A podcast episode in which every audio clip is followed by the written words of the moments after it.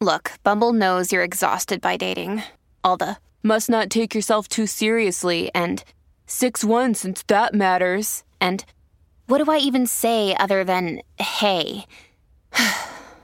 well, that's why they're introducing an all new Bumble with exciting features to make compatibility easier, starting the chat better, and dating safer. They've changed, so you don't have to.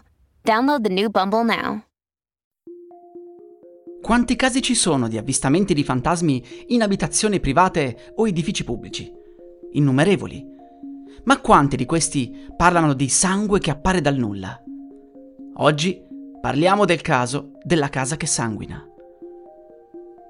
È l'8 settembre 1987, un giorno come un altro ad Atlanta, in Georgia, quando un'anziana signora di nome Minnie Winston vede in bagno del sangue sul pavimento. Pensa subito che possa essere di suo marito, William, così corre a cercarlo per assicurarsi che lui stia bene.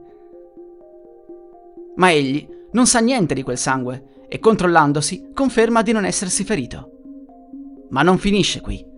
Controllando la casa si accorgono che quel sangue è sparso ovunque in casa, addirittura anche sotto la tv e pure sulle pareti. Chiamano la polizia, gli agenti accorrono e iniziano ad indagare. In casa non è entrato nessuno. Le porte e le finestre non mostrano segni di effrazione.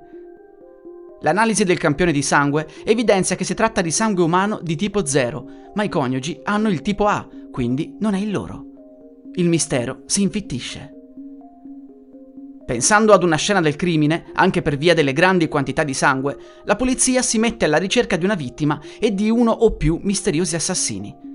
Fountain Drive diventa meta di giornalisti, la notizia fa presto il giro e i due poveri coniugi vengono assaltati dai media.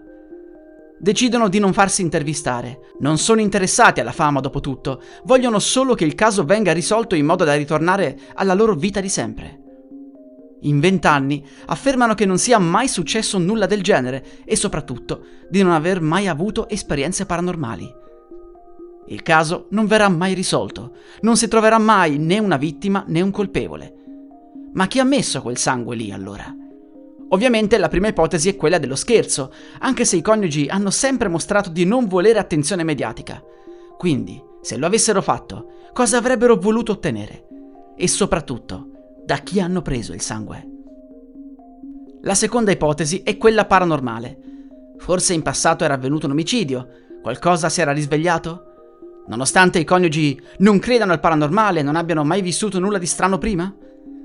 Il 24 ottobre del 1987 il detective della omicidi disse che non avevano smesso di cercare e che le case ovviamente non sanguinano da sole. Ma più avanti la polizia non ebbe altra scelta. Nessun crimine, nessun caso, nessuna prova. Se vogliamo credere al fattore scherzo, l'unico elemento che ci può leggermente aiutare è il fatto che William era un paziente che necessitava di dialisi per cui in qualche modo poteva avere accesso a del sangue umano. Anche uno dei loro figli poteva essere complice, dal momento che lavorava in un ospedale. Ma di nuovo, perché lo avrebbe fatto?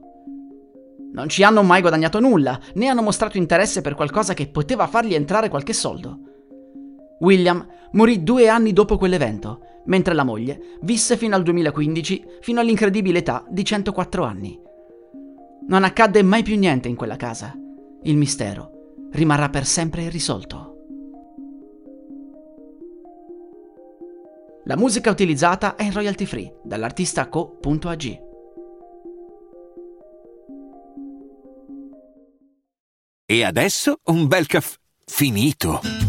Perché rischiare di rimanere senza caffè quando puoi abbonarti a Caffè Borbone? Prezzi vantaggiosi, costi di spedizione inclusi, tante possibilità di personalizzazione e l'abbonamento lo sospendi quando vuoi. Decidi tu la frequenza, la qualità, scegli tra le cialde e capsule compatibili e crea il tuo mix di gusti e miscele.